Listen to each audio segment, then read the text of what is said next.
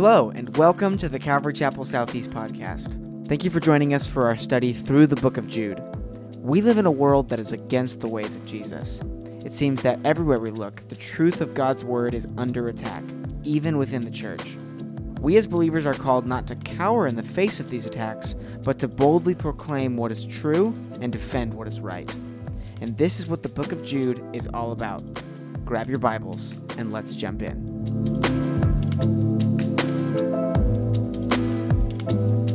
Grab your Bibles with me, turn to Jude. Jude.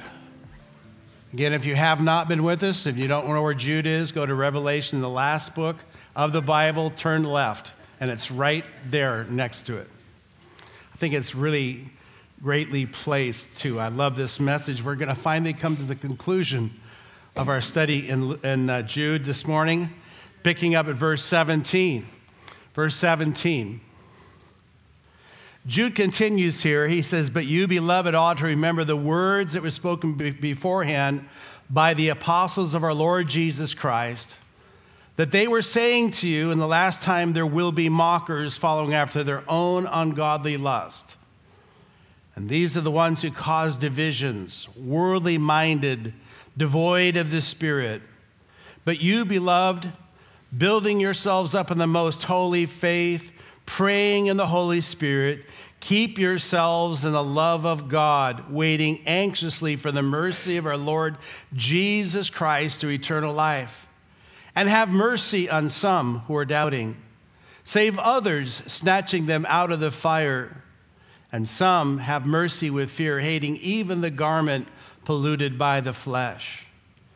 Now, to him who is able to keep you from stumbling and to make you stand in the presence of his glory, blameless with great joy, to the only God our Savior, through Jesus Christ our Lord, be glory, majesty, dominion, and authority before all time, and now and forever. Amen. That doesn't mean the service is over.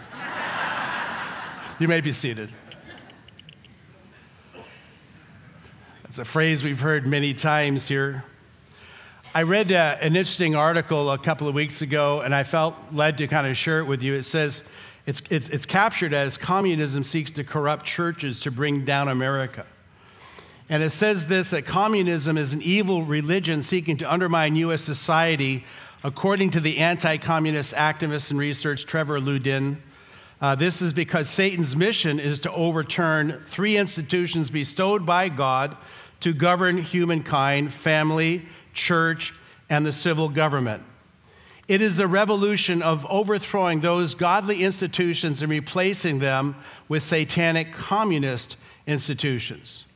Speaking in his new film, Enemies Within the Church, the communism expert said that socialists figured out how to bring down the United States from within after conducting a 10 year study.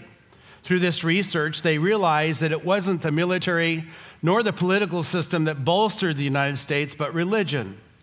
They think it's the religion, it's Christianity that's the strength, the moral strength of America. And it is the Christian ethic that has made America as great and strong as it is. Now, that finding led to their decision to focus on infiltrating the churches across the country, to get inside and weaken them. And through this, they could achieve the ultimate goal of subverting religion according to Loudon. Communism seeks to destroy people's faith in God and suppress people who believe in God. They have, to, they have to do that in order to replace that with their form of God, which is government. And consequently, people who seek guidance in the civil government rather than God or in religion. And this is the strategy. Communism is, is to communism work to spread their propaganda from inside churches. This propaganda is being deliberately pumped into the churches, especially into Bible colleges that are training new level of pastors. The young pastors are pumping this into the young kids to turn churches into socialists. He said this in his movie Enemies Within the Church, seeks to help people differentiate between real Christianity and counterfeit uh, communist, communist Christianity, and with this awareness that the tide may turn. He says, We need to bring the backbone of this country back to save this country, he said, because if we lose the church, we lose the country. If we lose America, we lose freedom all over the world. And I found that really interesting to hear the perspective of that from communism because I don't think the gospel is all about saving America as much as it is about the gospel really transforming our lives. But I found it interesting that communism seeks to gain a foothold on the world through the perversion of the church, and that Satan typically chooses to use the world to get on a foothold on the church within.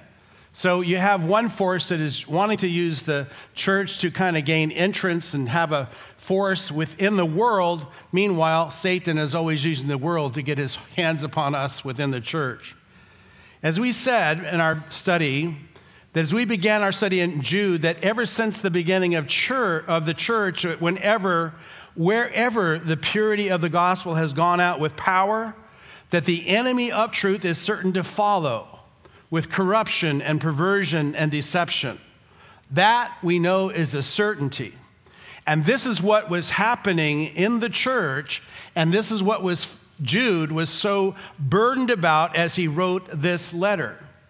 That there were apostates who had themselves turned away from the truth and had infiltrated, crept into the church as undercover agents of Satan and they were actively seeking to seduce and lead other true believers away from the faith that had saved them. They were teaching that the grace of Christ that saves us from sin now allows us the freedom to sin freely while pursuing our fleshly passions and desires. They were trying to normalize sexual immorality within the church, much like we see taking place everywhere, I think, in our country even among many churches in our day, through immorality. Not only were they deceived themselves, they were actively seeking to deceive other believers who had been delivered from sin and the burden of sin back into the sin that they were delivered from. And so he gave the key exhortation of the book in verse 3, where he says, That you, believer, that you contend earnestly for the faith which was once for all handed down to the saints. Now, when Jude wrote this book, he wasn't writing simply so that we would be aware of apostasy, but that we would know how to respond to apostasy. That we would be actively diligent and willing to fight for, to stand up and defend the truth of God and anything that does not align with the truth of God. Now, I personally believe that Jude's warning is just as potent and important for us today, even as it was for that church, but even more so because, again, I believe we're in the midst of a great apostasy.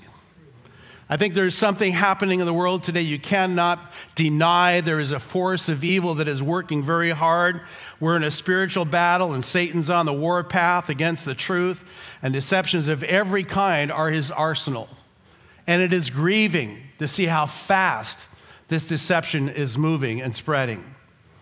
Jude emphasized the fact that these apostates were those who long beforehand had been marked out for condemnation.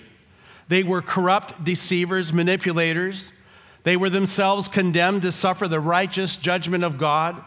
They were on the road to destruction, destined for the holy, righteous judgments to come, and they were attempting to bring others along with them. They were, as we saw, they were the voice of the 10 spies in the wilderness who provoked the Israelites to fear and unbelief and disobedience, and as a result led a whole generation to perish in the wilderness without experiencing the, the blessings and promises of God. Their destiny, destiny was like that of the fallen angels who abandoned their proper abode. And as a result, are now locked away in, in chains, awaiting their fearful judgment to come. Their judgment would be like that of the Sodom and Gomorrah who were given over to their own lust filled passions and sexual perversions, but ultimately they suffered the wrath of God as God destroys the cities with fire and brimstone. He called them dreamers, deluded by their own proud imaginations and vain pride.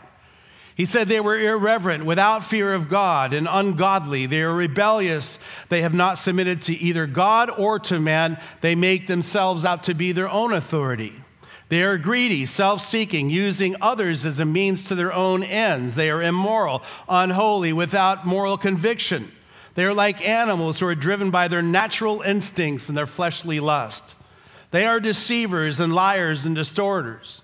And like Cain, who sought to, to come to God on his own terms, these ones are captives of their own dead, stale, lifeless, worthless religion. And like Balaam, the prophet for hire, these ones are hirelings who sell, sell their soul out for their own greed and lust at the expense of others.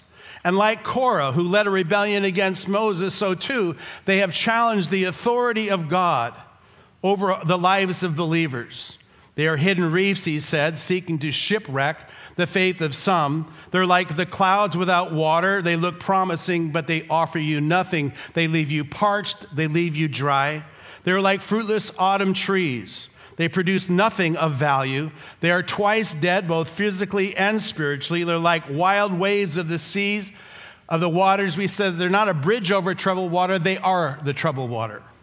They're like the wandering stars, a flash and a plan. They come out of nowhere, and for a brief moment you see them, but then they're gone and they pass out into nowhere.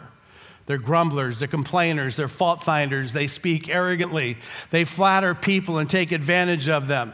And they're on the highway to hell, and they're willing to take anyone along with them who will join in with them. Now, again, people, the relevancy of this for me, and I'm so glad that the Lord led us to come to this book, because I feel passionate as I watch what's going on in the world. Again, I believe that we are smack dab right now in the middle of the greatest apostasy of all the ages. And there are people everywhere who once identified themselves as Christians who are now actively deconstructing their faith. Even men of, of, uh, that are known, big men, people that have had an influence upon the church, they're turning away from the faith that they once held to. Now, I want to say this is that we are all susceptible to deception. In fact, I would say that most of us could say we have been be- deceived many, many, many times, even as Christians. You see, Satan speaks lies to us every day. The Bible says that Satan is the accuser of the brethren. He accuses us before God day and night. But he also accuses me before you, and he accuses you before me. He's told me all kinds of nasty things about some of you this morning. Do you want to know what it is? I'm not going to tell you. But, it comes to the question okay, I see the problem. This is a big problem. So, what are we going to do? I mean, how in the world are we going to stand up in this present age of deception? How, is, how are we going to do this? How are we going to avoid being deceived in this day? Can we truly believe that we're stumbling into error, or can we avoid being strum, struggle, struggling and, and moving into error? And how can we stay the course? One of the things I remember about my pastor over the many years, we would have these pastor conferences, and he would always exhort us all the time. He says, Guys, just stay the course. Stay the course. Stay the course. Every time we got together, I knew I was going to hear it again. Guys, stay the course. Keep focus. And so, as we come to this final section here, Jude gives application as to how we as believers can stay the course, even in our day of apostasy. He says in verse 17, But you, beloved, ought to remember the words that were spoken beforehand by the apostles of our Lord Jesus Christ, and what they were saying to you, that in the last time there will be mockers following after their own ungodly lust. Notice he says here, but you. In contrast to those apostate deceivers, he's speaking to you who are beloved of God. And while we know that God loves all and he sent his son for all, it is really only the true believer who experiences the love of God. It's only us who can really even understand what it means to be loved by God. I hope that you know that experience. That you can know this morning that you're loved by Him. But this is His encouragement. I want you to remember that the words that were spoken to you by Christ and His apostles, remember. What a great word. I notice I'm getting older, remembering isn't as easy as it used to be. But I see how important remembering is in my life. Because as you go through Scripture, you cannot help but realize that God's intent is that his people remember those things, those key lessons in life, these stones of remembrance by which he never wants us to forget. Things that we are to hold on to. These are markers of remembrance. All the way through the Bible. In fact, later on this morning, we're going to have communion. Jesus said, This is, I want you to remember. I never want you to forget. I want you to come back again and again and again.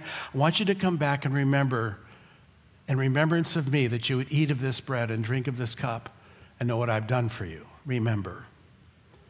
Remember this that the devil's objective is to get us to forget what we ought to remember and remember what we ought to forget. He loves to remind us of all of our failures and all the things that we screw up on. He loves to remind us, but he loves to have us forget about the key and most important things of what Christ has done for us. He says, I want you to remember what the apostles said that in the last time there will be mockers following after their own ungodly lust. Now Jesus, we know clearly warned in Matthew 7:15 when he said, "Beware of false prophets who come to you in sheep's clothing, but inwardly are ravenous wolves." He said, "You will know them by their fruit." Mark 13:22 for false Christ and false prophets will arise and will show signs and wonders in order to lead astray if possible the elect. But take heed, behold, I told you everything in advance. The Apostle Paul, again, we shared this before, but I want to read it again. Acts chapter 20, where he meets with the Ephesian elders. He gives them their final instructions, but he pours out his burden with them when he says, I know that after my departure, savage wolves will come in among you, not sparing the flock, and from among your own selves men will arise speaking perverse things to draw away the disciples after them. Therefore, he says, always be on the alert, remembering that night and day for a period of three years, I did not cease to admonish each one with tears. And thus, Jude says, I want you to remember. I think of Paul's words to Timothy in 1 Timothy chapter 4, in verse 1, he says, But the Spirit explicitly says that in the latter times some will fall away from the faith, paying attention to deceitful spirits and doctrines of demons by means of hypocrisy of liars seared in their own conscience as with a branding iron. In 2 Timothy chapter 4, Paul says, For the time will come when they will not endure sound doctrine, but wanting to have their ears tickled, they will accumulate for themselves teachers in accordance with their own desires and will turn their ears away from the tr- truth and turn aside to myths. Peter says it like this in 2 Peter chapter 2, but false prophets also arose among the people, just as there will also be false teachers among you who will secretly introduce destructive heresies, even denying the master who brought them, bringing swift destruction upon themselves, and many will follow their sensuality, and because of them, the way of the truth will be maligned, and in their greed, they will exploit you with false words. Peter again says in 2 Peter 3 3, know this first of all, that in the last days, that mockers will come with their mocking, following after their own lust John warned of it in his day, that there were many antichrists already at work. And so he gives his admonition in 1 John 4 1, where he says, Beloved, do not believe every spirit, but test the spirits to see whether they are from God, because many false prophets have gone out into the world. And so Jude says, I want you to remember. I want you to remember all the, the instructions, the warnings that you were given concerning these things. You see, I believe that really the weakness in our day is that many professing believers are not tough, taught enough to know what to remember. They're not even knowing what to remember, nor are they being taught the warnings of Scripture. Instead of Bible studies, know what they're given is social gospels, health and wealth gospels, and success gospels, pop psychology gospels with little little feel good ditties designed to make you feed or feed your pride and to kind of build you up in your own self esteem, anything but the gospel. But this is what Jude is saying is to us as believers, I believe, that we should expect false teachers and deceptions even within the church. That we should see it. That we should also be prepared for apostasy. It's not something of just knowing it's there, but we should be prepared in how to deal with it because we've been clearly warned of it. It was true in the early church, it's true today, and therefore we must never be surprised that there are so many demonic forces out there actively seeking to undermine the truth, people. There's forces at work to cause you to doubt and un- to disbelieve the word that God has given to you. Now, he says in verse 19, these are the ones who cause divisions. Now, referring back to the apostates, they're worldly minded, they are devoid of the Spirit. These false teachers who reject the truth are devoid of the Spirit. Therefore, they are incapable of understanding the message of truth. These are the ones, he says, who are causing divisions within the body. Now, instead of unity that is centered on Christ and on the truth that He's given to us, they teaching things that are outside of that truth. Thus, they cause divisions because they're worldly minded and devoid of the truth. And because of that, and because they're worldly minded and devoid of the truth, they're not spiritually minded. But Romans 8 5 says, For those who are according to the flesh set their minds on the things of the flesh, but those who are according to the Spirit, the things of the Spirit. And Romans 8 7, because the mind set on the flesh is hostile to God, for it does not subject itself to, law, to the law of God, for it is not even able to do so. You cannot even do it when your heart is on the flesh. So we should never seek here spiritual unity with those who are not spiritual minded. For those who are devoid of the Spirit, who pervert the truth, there can be no unity. There's no place for that in the body of Christ. The truth of Jesus was never meant to be compromised. And by people, by the way, that's why I am not ecumenical. That is why I have no desire to be a part of the World Council of Churches because I see where they are as a group, as a group collectively, and I know that we can never align ourselves spiritually with those who are not spiritual, with those who don't have the mind, who have no reverence for God's word and his authority over our life.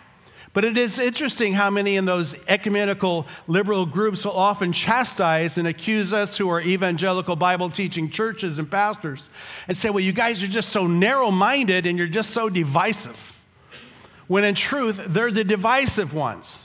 They have divided themselves because of their error. True fellowship, people, is based in the unity of truth, not in compromise of doctrines and deceptions. Now, Jesus said it very clearly in Luke chapter 12, verse 51. He said, I did not come to bring peace, but to bring a sword. That sword, he says, is going to divide between truth and error. And so we see that there. Now, this doesn't mean that as Christians we're going to all believe exactly alike on all the doctrines that are there.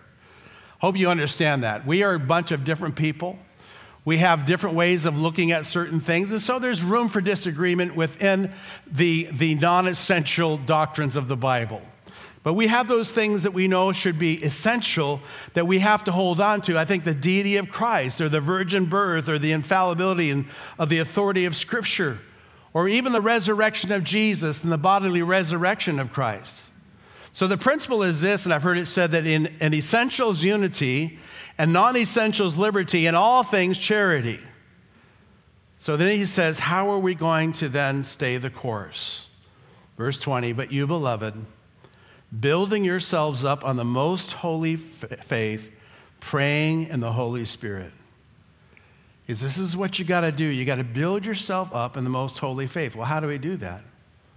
Well, we do it the same way the early church did it.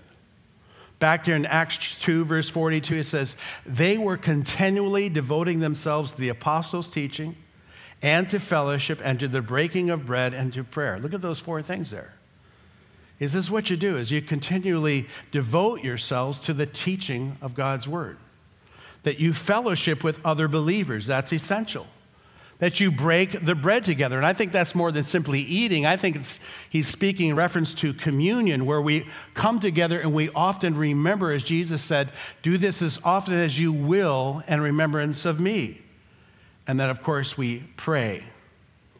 But you know what? You have to first learn the truth and know the truth before you can stand up and fight for the truth. You have to know it. You have to make up your mind, and I've been saying this these last weeks, is that you have to really settle in your heart the value of the Word of God in your life and the authority that it's going to have over your life. You see, Peter says that God has given us everything we need for life and godliness. He's speaking of the spiritual need. He has given us everything that we need. He's given us the Holy Spirit who aids us and instructs us as we're going through the word. He enlightens us to understand it. You guys know the experience. You're reading something, you go, oh man, I never saw this before. Wow, I didn't understand that. I can't believe that's right here in the Bible. Well, it's the Holy Spirit. He's illuminating truth to your heart. And by the way, you should seek to learn the whole counsel of God's word, not just the parts that you like or you're comfortable with. You know, at times there's things in the Holy Scriptures that leave us uncomfortable, that leave us unsettled. They step on our toes. But God has given it for that purpose so that we might be provoked to do what is true. We should seek to learn God's word contextually and the context of which it is written. Remember that when Satan came against Jesus in the wilderness that he used scripture to do so, but he used scripture out of context. Jesus' response to Satan was to speak back with the scripture in the context of its truth. Because false teachers always come along with partial truths that make you say, well, they sound so good. I often watch some of these guys on TV. I tell you, last week I get really frustrated when I do. And sometimes my wife has to turn off the TV for me, but, but I can listen to them and I go, man, that's not bad. You know, I'm going along for a few minutes. That sounds pretty good. Sounds pretty solid. And all of a sudden, you, you got to be aware. You have to really watch out. You have to be like the Bereans in, Acts, in Acts 17, who were commended because they didn't just hear Paul's message, they checked it out. It says in Acts 17 11, for they received the word with great eagerness, examining the scriptures daily to see whether these things were so. Listen, I hope you know that I never would feel bad about you going and checking things out that I teach you. In fact, I encourage you. You need to check it out. You need to see and examine it for yourself. And if you hear me or anybody else depart from this word, you run and you get away. Secondly, he says, praying in the Spirit. Now, I know a lot here may be thinking that he's saying speaking in tongues, but that might be part of it. But there's so much more. Praying in the Holy Spirit simply is praying in the power and the wisdom of the Spirit. It is spirit led prayer. He's saying that we're to, to pray spiritual prayers, not carnal prayers. Praying with spiritual minds rather than carnal minds. Now, we often, what we do is we reduce prayer to simply coming to God, well, God, I want this, I want that, and do this and do that. We kind of give Him our list of things that we want to do, but prayer is so much more. It's to be spiritual. That's why when you begin prayer, as Jesus said, you begin with worship. You begin by just coming before the Lord and acknowledging who He is so that you can get your mind straight enough to know what you should even pray for. But you have to have a spiritual heart and a spiritual mind to seek that which is spiritual to come before the Lord. It simply means that we pray by means of the Holy Spirit and utter dependence of the Spirit. Praying in the Spirit is prayer that is spirit born and spirit led. Now, Paul says it in Romans 8 26, he says, in the same way, he says, the Spirit also helps our weaknesses, for we do not know how to pray as we should, but the Spirit Himself intercedes for us with groanings too deep for words. And he who searches the hearts knows what the mind of the Spirit is because he intercedes for the saints according to the will of God. I love that. It said that the Spirit is, is coming along with us and he is inspiring us. He intercedes for us. We don't even know what to pray for. Do you guys ever find that true? But the Holy Spirit, when you're in that place, it's like, you know what? You can trust the fact the Spirit is. He knows what, what we need and what we're praying for. So we pray in agreement and submission to the will of the Spirit. Just as Jesus prayed in the garden when he was alone with him in those, those final moments before the cross, and he said, Lord, not my will, but your will be done. That's prayer in the Spirit. You see, prayer is not getting man's will done in heaven, it is getting God's will done on earth. And that's when we pray according. When you pray according to the flesh, all you're going to get is just flesh. Yuck. Who wants it? I like what James says.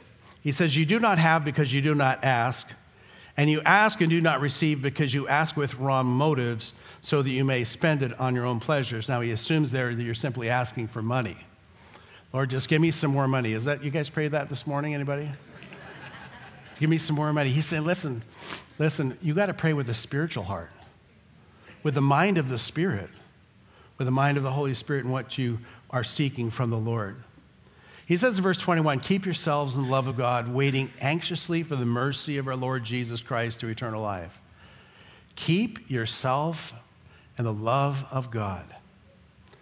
There's an old, old saying that says that if you feel far from God, guess who moved? It is never God who moves from us, it is us. We move away from Him. What is it that keeps us from the love of God? Well, it's our sin, it's our pride. Sin breaks fellowship and communion with God. And so, what you have to do is be quick to repent. It means that you keep your life open to the conviction of the Holy Spirit so that when you do sin, you're quick to repent and turn back to God in faith, cleansing yourself. 1 John 1 8 says, If we say we have no sin, we are deceiving ourselves, and the truth is not in us. And if we confess our sins, I love this, He is faithful and righteous to forgive us our sins and to cleanse us from all unrighteousness. I love that. We have to be committed to obeying God's word. What is it keeps us in his love? Well, obedience to him. Jesus says in John 15, 9, just as the Father has loved me, I have loved you. Abide in my love. If you keep my commandments, you will abide in my love, just as I have kept my Father's commandments and abide in his love. And so Jesus actually says it in, in John chapter 15 abide in Christ, abide in me. Jesus is the vine, we're the branches, and it is only by that abiding relationship that we're ever going to bear the fruit of righteousness in our lives. We are to continually draw near to Christ. James 4 8 says, Draw near to God and he will draw near to you. That means that you're at a place in your life where you say, Lord, regularly, I'm going to come. Lord, I know you want me to draw near to you. And so today, I just want to know what your heart is for me. I wonder how many of us pray like that. Lord, what is your heart for me? I want to come before you, God. I want to gain your mind and how you see me. And we're to stand secure in the love of Christ for us. Romans 8, verse 38 For I am convinced that neither death nor life, nor angels nor principalities, nor things present nor things to come, nor powers, nor height nor depth will be able to separate us from the love of God which is in Christ Jesus our Lord. Man, can you chew on that? Nothing. He's there. We have to understand. And notice what he says next wait anxiously for the mercy of our Lord Jesus to eternal life. Wait anxiously for the promise of eternal life. And I think we think, you know, Wait patiently. Doesn't that sound better? Wait patiently. He says, no, wait anxiously, with excitement, with expectancy, with certainty that his promise is going to be for you in that day to come. That's the hope. We have this glorious eternal future that God has prepared for us. Keep your eyes on the prize. Colossians 3, verse 1 says, Therefore, if you have been raised up with Christ, keep seeking things above where Christ is seated at the right hand of God. And set your mind on the things above, not on the things of the earth, for you have died and your life is now hidden in Christ. You know, there's some people who often say to us, Well, you know what, you're just so heavenly minded, you know, earthly good. I'm not sure I think that's possible. What I do think, I think we can be very earthly minded, we're no heavenly good. And so we have to set our mind on things above. We wait anxiously, expectantly, joyfully for the inheritance that is ours in Christ Jesus. And fifthly, he says here that we're to then watch out for one another. That I have to watch out for you, and you're going to have to watch out for me. This is the body relationship. Notice what he says in verse 22 Have mercy on some who are doubting Save others, snatching them out of the fire, and some have mercy with fear, hating even the garment polluted by the flesh. He says, not only are we to make sure that we're staying our course, we want to help others in staying their course. But I have to look for you and see where you are and help you. Jesus said in John 15, 12, This is my commandment that you love one another just as I have loved you. Now, here, he actually gives three groups of people in our response how we're to meet with them. Look at verse 22 and have mercy on some who are doubting. He's saying, Be merciful to those who are doubting. Not harsh, not condemning. When we see others who are struggling with their faith and they're working through their doubts, rather than that, we are to be encouragers, helping strengthen their faith and helping them overcome their doubting. Now, again, we have all times we struggled with doubt. I would imagine already today, a number of you have already struggled with doubt in your life. Our faith is challenged continually. But what he's saying is that we have to be patient with one another and the growth of one another so that instead of being discouraging and being too critical or judgmental because of their doubts, that we are merciful and compassionate with them, seeking to gently and lovingly encourage them in the faith, lest we push them farther away from the Lord. Do you guys hear that? Is that we are considering one another and saying, I'm not going to be harsh on you, I'm going to walk with you through your doubts. I know we all have them. I have them. But I know that we have to overcome them through faith. And that's where we begin to build each other up. The rule is this is that we are to be as merciful and as gracious to others with their struggles and their doubts as God has been with us in our struggles and our doubts. And I don't know about you, but that's a lot of mercy. That's a lot of grace right there. What he's saying is that we should be paramedics. We should be those who come alongside others in their need rather than the police. I know some of us, we like to be the police. Oh, I saw you. I. Oh, you dirty thing, you. But the ministry of the Holy Spirit is this He is the paraclete, He is the helper. He comes alongside of us in our time of need. He's our advocate. And so we should be for one another. He ain't heavy, he's my brother. A lot of truth to that. He says, Save others in verse 23, snatching them out of the fire. Rescue those who are on the edge of danger.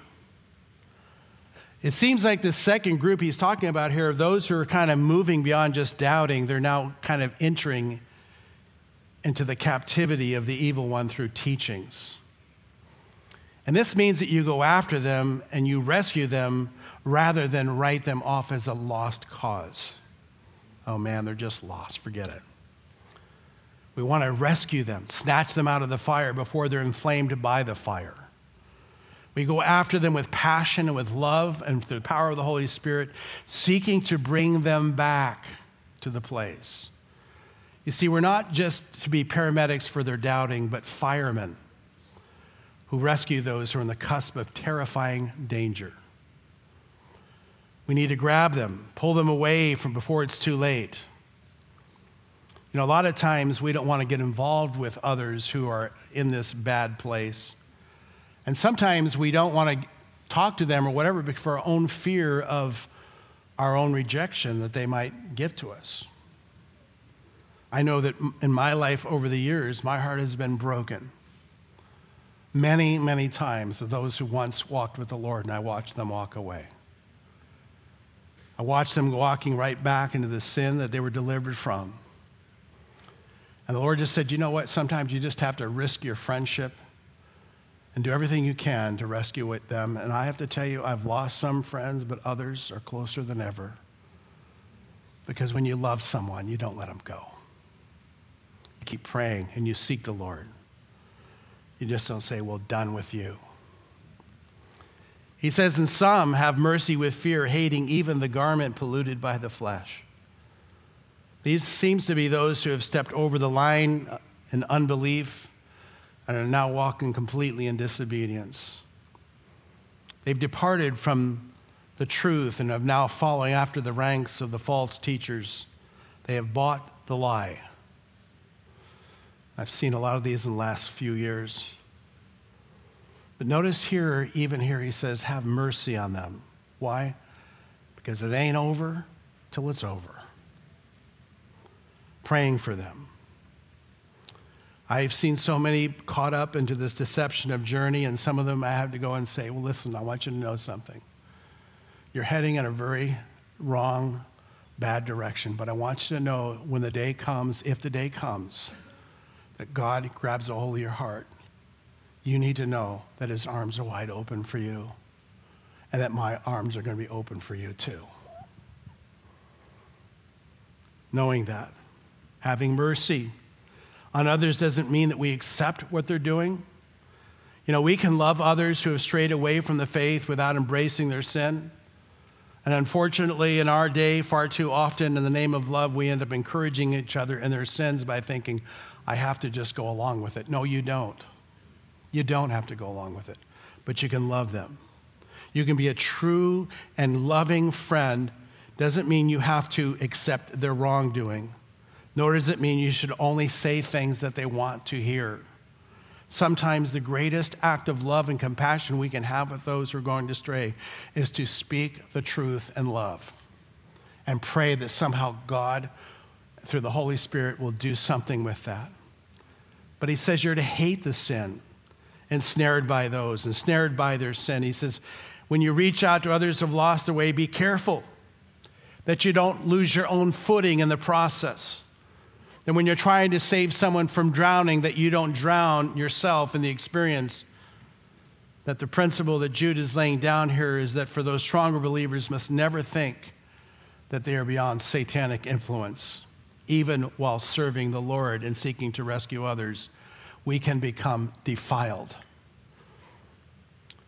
But lastly, and I include the benediction here or the doxology because I think this is probably for me more precious to me than anything, where he says in verse 24, Now to him who is able to keep you from stumbling and to make you stand in the presence of his glory, blameless with great joy, to the only God our Savior, through Jesus Christ our Lord, be glory, majesty, dominion, and authority before all time, now and forever. Now to him who is able to keep you from stumbling I like that. You know, I used to think years ago that I better hold on. I better hold on. If I don't hold on, I'm to live. I'm to fall, and He's to let me go. And what I've realized over the years is the wonderful truth is that He's always been holding on to me. He's holding on to me. He's the one who keeps me. He loves us. He's, he's not going to just let us go. Hebrews 13, 5 says, For he himself said, I will never desert you, nor will I ever forsake you. So we can say confidently, The Lord is my helper. I will not be afraid. What can man do to me? You know, when you talk about all the apostasy and the deception and the judgment, we have the most greatest assurance is that God is the one watching over us. I like that a lot.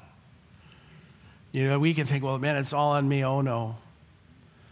None of us go anywhere if He's not watching over us. And that's our hope that He is able to keep you from stumbling, to make you stand in the presence of His glory with great joy. That's the kind of Savior we have. You know, why do trapeze artists keep the safety net underneath? And why do rock climbers use ropes? And why do children use training wheels to a bike? It's gravity. The fear of falling, Jude says, God is able to keep us from falling. What a promise. And then to the only God, our Savior, through Jesus Christ our Lord be glory, majesty, dominion.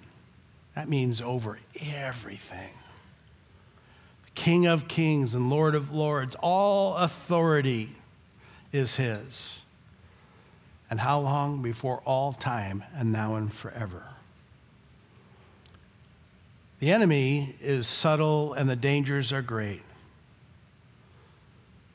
But the only wise God, our Savior, is the one who will keep us from stumbling and to make us stand in the presence of his glory with great joy. And so I could say with Jude, so be it, amen. Stay the course. Believer, we are in the day when everything is being challenged. You need to love this and hear what God has to say to you and stand strong.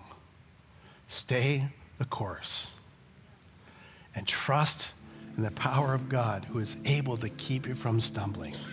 And we can walk further and we can stand strong even in this day for that which is true.